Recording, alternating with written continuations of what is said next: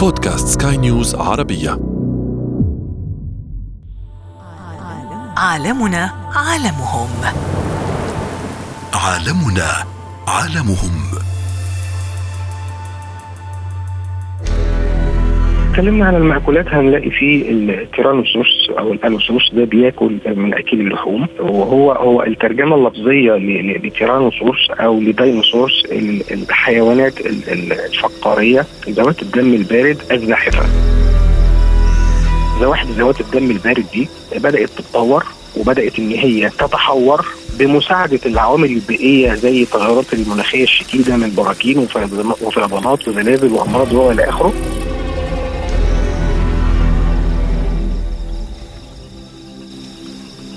الانقراض الأكبر في تاريخ كوكبنا. الديناصورات غير الطيرية. ملايين السنين تفصلنا عن انقراض الديناصورات. ربط الماضي بالحاضر. أحداث وكوارث طبيعية حدثت في الماضي السحيق وتتكرر في عصور لاحقة. لمعرفة ما يحدث في عصرنا الحديث لابد أن نقترب أكثر مما حدث في الماضي منذ ملايين السنين. ما حدث في البيئة من تغيرات واضطرابات كان هو السبب في حالات الانقراض الجماعية. وهناك نوعان من الانقراض. انقراض تدريجي وانقراض جماعي كلي. رجح العلماء أن حطام كويكب في الغلاف الجوي أدى إلى حجز ضوء الشمس عن الأرض. فانخفضت درجة الحرارة ونفقت الحيوانات وانتهى ما يسمى بالعصر الطباشيري والسؤال هل انقرضت الديناصورات بشكل تدريجي أم لا؟ ارتبط الانقراض بفترة اضطرابات بيئية وما حدث هو انفصال القارتين العملاقتين لوراسيا وغوندوانا والأسباب المرجحة هي ارتفاع مستوى سطح البحر والطقس البارد والنشاط البركاني الهائل كلها أدت للانقراض. قام المركز الوطني الفرنسي للبحث العلمي بدراسة تؤكد فرضية أن الديناصورات غير الطيرية كانت في طريقها للانقراض قبل الحدث الكبير. نتعرف على أهم سمات الديناصورات غير الطيرية. أكدت الدراسة أن هذه الديناصورات لم تكن غير قادرة على التكيف مع الظروف البيئية المتغيرة وتحديدا في فترات أكثر برودة ساهمت في زيادة الانقراض. بيانات الدراسة أشارت إلى أن الانقراض النهائي للديناصورات ليس فقط بسبب تأثير الكويكب الذي اصطدم بالأرض وأيضا ليس فقط بسبب تأثيرات التبريد العالمية وهو انخفاض درجات الحرارة لأدنى مستوياتها بل لأسباب مجتمعة ساهمت في الانقراض الأكبر في تاريخ كوكبنا. والخلاصة أن التغيرات البيئية على المدى الطويل هي التي أدت لانقراض الديناصورات غير الطيرية حتى قبل أن يحطم الكويكب اجزاء من الأرض. عالمنا عالمهم. عالمنا عالمهم. أهلا بكم مستمعينا الكرام في حلقة جديدة من برنامج عالمنا عالمهم وستكون هناك الكثير من الحلقات التي سنتحدث فيها عن الانقراض للكائنات الحية في العصور السابقة العصر الطباشيري كما تحدثنا في السابق عن العصر البرمي. ونتحدث اليوم تحديدا عن انقراض الديناصورات في عصور سابقة. ينضم إلينا الآن الدكتور أحمد طه رئيس قسم متابعة اللقاحات في الحجر البيطري بمطار القاهرة الدولي. أهلا بك دكتور أحمد. نبدأ في البداية بالحديث عن السؤال الأهم والأبرز آه، وهو آه، الديناصور. إذا تحدثنا عن أهم سمات الديناصورات في ذلك العصر. أهلا بك يا أستاذة. آه، طبعا لو اتكلمنا على العصر اللي عاشت فيه الديناصورات آه، هي عاشت في, في, في ثلاث عصور متتالية. العصر ما يسمى الترياسي والجراسي والطباشيري. آه ظهرت الديناصورات ولفظ ديناصور ده يعني آه فقاريات ذات دم بارد زاحفة. يعني هنقول باختصار كده زواحف عملاقة. دي بداية ظهورها كان في عصر الكربوني يعني بنتكلم من 300 مليون سنة تقريبا. وعاشت في الثلاث عصور اللي إحنا قلناهم اللي هم الترياسي والجراسي والطباشيري ده كان بداية الظهور بتاعها. وطبعا الحيوانات دي كفقاريات زاحفة آه، كانت بتعيش في الأصل في الأساس في آه، المية. وكانت الحشرات هي اللي عايشة على الأرض. هي هي اللي بتحتل الأرض وما كانش فيه كائنات أخرى عايشة على الأرض.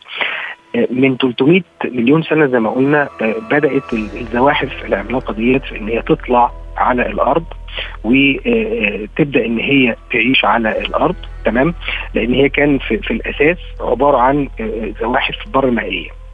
لما لما طلعت على الأرض وبدأت إن هي تعيش على الأرض بدأت إن هي يعني تحاكي الطبيعة وتتطور علشان العيشة ده. ده كده بداية الايه بداية الزواحف العملاقة اللي هي الديناصورات. هنلاقي الديناصورات دي طبعا كانت كائنات عملاقة منها منها بعد بعد ما اتطورت وبقت تعيش في, في الأرض منها اللي عاش في, في المية زي ما هو ومنها اللي عاش على الأرض ومنها اللي عاش في, في الأنهار. وفي طبعا منها أنواع كتير اكل العشب ما يسمى البرونتوسورس والبراكيوسورس ده اللي هو بيعيش في الأنهار وده كان وزنه تقريبا 50 طن وطول الرقبة بتاعته كان 13 متر علشان يقدر إن هو يتنفس وهو في ال ال في ال ال ال الأنهار أو في الميه اللي هو عايش فيها.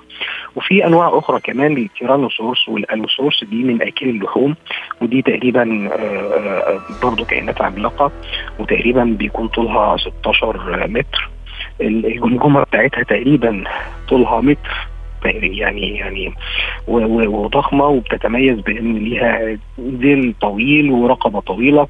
في أنواع أخرى زي الستيجوسورس ديت الشكل بتاعها مدرع شبيه بالخرتيت حاليا أو الخرتيت يعتبر شبيه بيها حاليا. في نوع كمان يعني هي هي تتشابه مع بعض الزواحف التي تعيش حاليا كال كتماسيح على سبيل المثال هي هي هي حضرتك تطور الزواحف. تطور بالظبط تطور الزواحف الحالية اللي عايشة في عصرنا الحالي جاية من الزواحف القديمة الكبيرة الحجم اللي منها الديناصورات. آآ آآ وفي منها اللي بيعيش في المحيطات زي الإلازموسورس. وفي الزواحف الطائرة بقى اللي هي الديناصورات الطائرة اللي هي التيروسورس ودي بتتميز بصغر الحجم. ودي برضو لو اتكلمنا على التطور هنلاقي إنه إنه في يعني يعني طيور حالية شبيهة بهذه الكائنات القديمة. دي أنواع الديناصورات باختصار شديد ودي بداية ظهورها والعصور اللي عاشت فيها. حضرتك بتتكلمي عن الانقراض بتاع الديناصورات. آه يعني آه كان هناك بالطبع يعني في هذه الفترة الزمنية منذ زمن بعيد بالطبع يعني ربما تختلف البيئة عن البيئة التي نعيش فيها حاليا. ولكن طبيعة الحياة أو طبيعة كوكب الأرض في هذا التوقيت وكيف تعايشت وتعاملت معه الديناصورات في هذا العصر؟ هو طبعا الديناصورات عاشت على الأرض اتكلمنا في بداية ظهورها من 300 مليون سنة وبداية اختفائها تقريبا من 70 مليون سنة فهي عاشت فترة طويلة فترة ما يقارب من أكثر من 200 مليون سنة. فنظرية ال ال ال هنقول عليها الانقراض الجماعي أو الفجائي دي أنا نظريا ما بأيدهاش. لأن مش معقول مش منطقي انه إنه كائن يعيش ملايين السنين ويندثر فجأة أو ينقرض فجأة. عشان نوضح النظرية دي هنقول إنه في العصور القديمة حصلت تغيرات جوية ومناخية وبيئية شديدة. يعني هنتكلم على مدار ملايين السنين هنقول ان في تغيرات بيئية حصلت. زي اصطدام مثلا الكواكب ودي نظرية وفي ليها بعض الإثباتات. ومش معنى إن الكواكب اصطدم بجزء من الأرض معناه فناء الحياة على الأرض. لا هو بالفعل الكواكب دوت أدى إلى إنه الذرات المتطايرة منه حجبت الشمس لفترات طويلة ودي طبعا خدت وقت. على ما حصل إنه النباتات ماتت وبالتالي الحيوانات اللي هي عايشة على النباتات ديت تموت. فنظرية هنقول اللي هو الانقراض الفجائي أو الجماعي دي مش نظرية دقيقة. هو في انقراض حصل لكن هو انقراض تدريجي.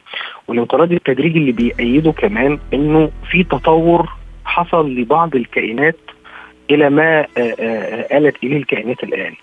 وأكبر دليل على إن التطور ده تدريجي وما هوش انقراض فجائي ظهور الثدييات هندي مثل الزواحف طبعا هي اللي كانت موجودة على الأرض وبنتكلم على الديناصورات دي طبعا من الكائنات اللي هي بتضع البيض بتاعها سواء في المية أو في الرمل يعني سايباه للطبيعه فلما تتغير درجات الحرارة وعلى فكرة درجات الحرارة بتأثر على نوع الجنس. يعني يعني مثلا الواحد بتضع البيض بتاعها في الرمل أو أو في المية. لو درجات الحرارة مرتفعة بتزيد أعداد الاناث عن الذكور وده بيؤدي لتغير بيولوجي كبير جدا وممكن يؤدي إلى برضه الانقراض.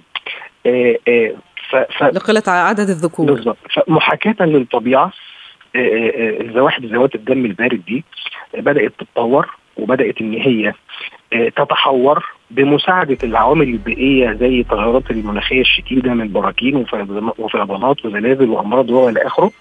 آه إلى إن هي تصل لحد الثدييات إن هي الثدييات طبعا حضرتك عارفة إن هي مش بطبيب بتلد فأصبح إنه بدل ما بتسيب البيضات بتاعتها البيض بتاعها في العراء في, في, في يعني للطبيعة لا يعني تحورت وتطورت فسيولوجيا وتشريحيا إن هي تخلي يعني تخلي الجنين بتاعها بداخلها إلى أن تتم ولادته. فدي دي نظرية. آه يعني من من يعني من طائر أو حيوان يبيض إلى حيوان يلد أيوة ثديي هنقول كان كانت الفقاريات ما هو الزواحف دي من الفقاريات والثدييات من الفقاريات ذات العمود الفقري. كانت بتبيض تمام؟ وبتضع البيض بتاعها في الجو. فكان طبعا التغيرات المناخية ديت فتطور فسيولوجي لوظائف الأعضاء بتاعتها وتشريحي للتركيب الجسم. يعني تلاحظ حضرتك إن الزواحف التماسيح والحاجات اللي موجودة حاليا شبيهة ب أو فيها شبه طبعا مع اختلاف الأحجام وإلى آخره بالحيوانات القديمة. فأنا بأؤيد نظرية الانقراض التدريجي اللي هو عبارة عن تطور ومحاكاة للطبيعة ودخول جنس كالثدييات يحل محل جنس آخر كزواحف العملاقة على إنه كان يعني انقراض فجائي أو جماعي مش منطقي خالص إنه حتى ولو كان التغير البيئي زي مثلا فيضان شديد أو أو براكين وسيله الانتشار مش هتصل لحد إنه الفناء التام. فهو يعتبر يعني انقراض تدريجي ودي نظرية أنا بأيدها جدا يعني. وهذا ما تؤيده النظريات العلمية الحديثة بالطبع دكتور أحمد. طيب لو سلطنا الضوء بعض الشيء على الديناصورات غير الطيرية عن بعض أو أهم السمات الخاصة بها وحياتها أيضا وطبيعة المأكولات التي كانت تتغذى عليها غير الطيرية. تمام لو اتكلمنا عن المأكولات هنلاقي في التيرانوسورس أو الألوسورس ده بياكل من اكل اللحوم وهو هو الترجمة اللفظية لتيرانوسورس أو لديناصورس الحيوانات الفقارية ذوات الدم البارد الزاحفة. تمام؟ ففي منها اللي بيأكل لحوم زي ما قلت لك بيصل تقريبا طوله ل 16 متر ووزنه تقريبا ل 50 طن. في اكل العشب يعني في برضه زواحف طائرة. ديناصورات اسمها برونتوسورس. ديت من من اكل الأعشاب. ودي بتكون يعني مختلفة شوية عن أكل اللحوم بتبقى رقبة صغيرة وأطراف قصيرة. آه في آه البراكيوسورس ده يعتبر من أوائل الزواحف أو الديناصورات على الأرض ده طول الرقبة بتاعته تقريبا 13 متر وده بيعيش في الأنهار وزنه تقريبا 60 أو 70 طن. في الستيجوسورس ده مدرع شبه الخرتيت أو زي ما قلت الخرتيت هو اللي شبهه. في الإلازموسورس ده بيعيش في البحار والمحيطات وده برضو جسمه ملائم إن هو يعيش برضو رقبة طويلة لأن هو بيعيش في المية وبيتنفس بالهواء يعني يعتبر بار مائي. في بقى اللي هي الديناصورات الطائرة اللي هي البيتروسورس ودي يعني أنواعها قليلة وعددها مش كبيرة.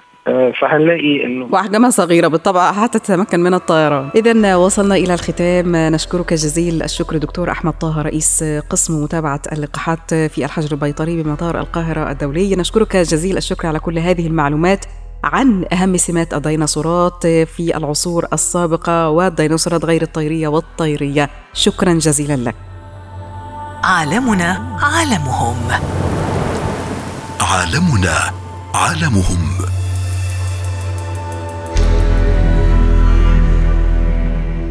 البيئة والتنوع البيولوجي والحفاظ على كائنات كوكبنا من الانقراض هي مفتاح لمواجهة التغير المناخي الذي أثر وما زال يؤثر على كوكب الأرض لنحافظ على بيئتنا وكوكبنا في عالمنا عالمهم. كان معكم في هذه الحلقة في الإعداد والتقديم لبنى الخولي وفي الإخراج إيدي طبيب. عالمنا عالمهم. عالمنا عالمهم.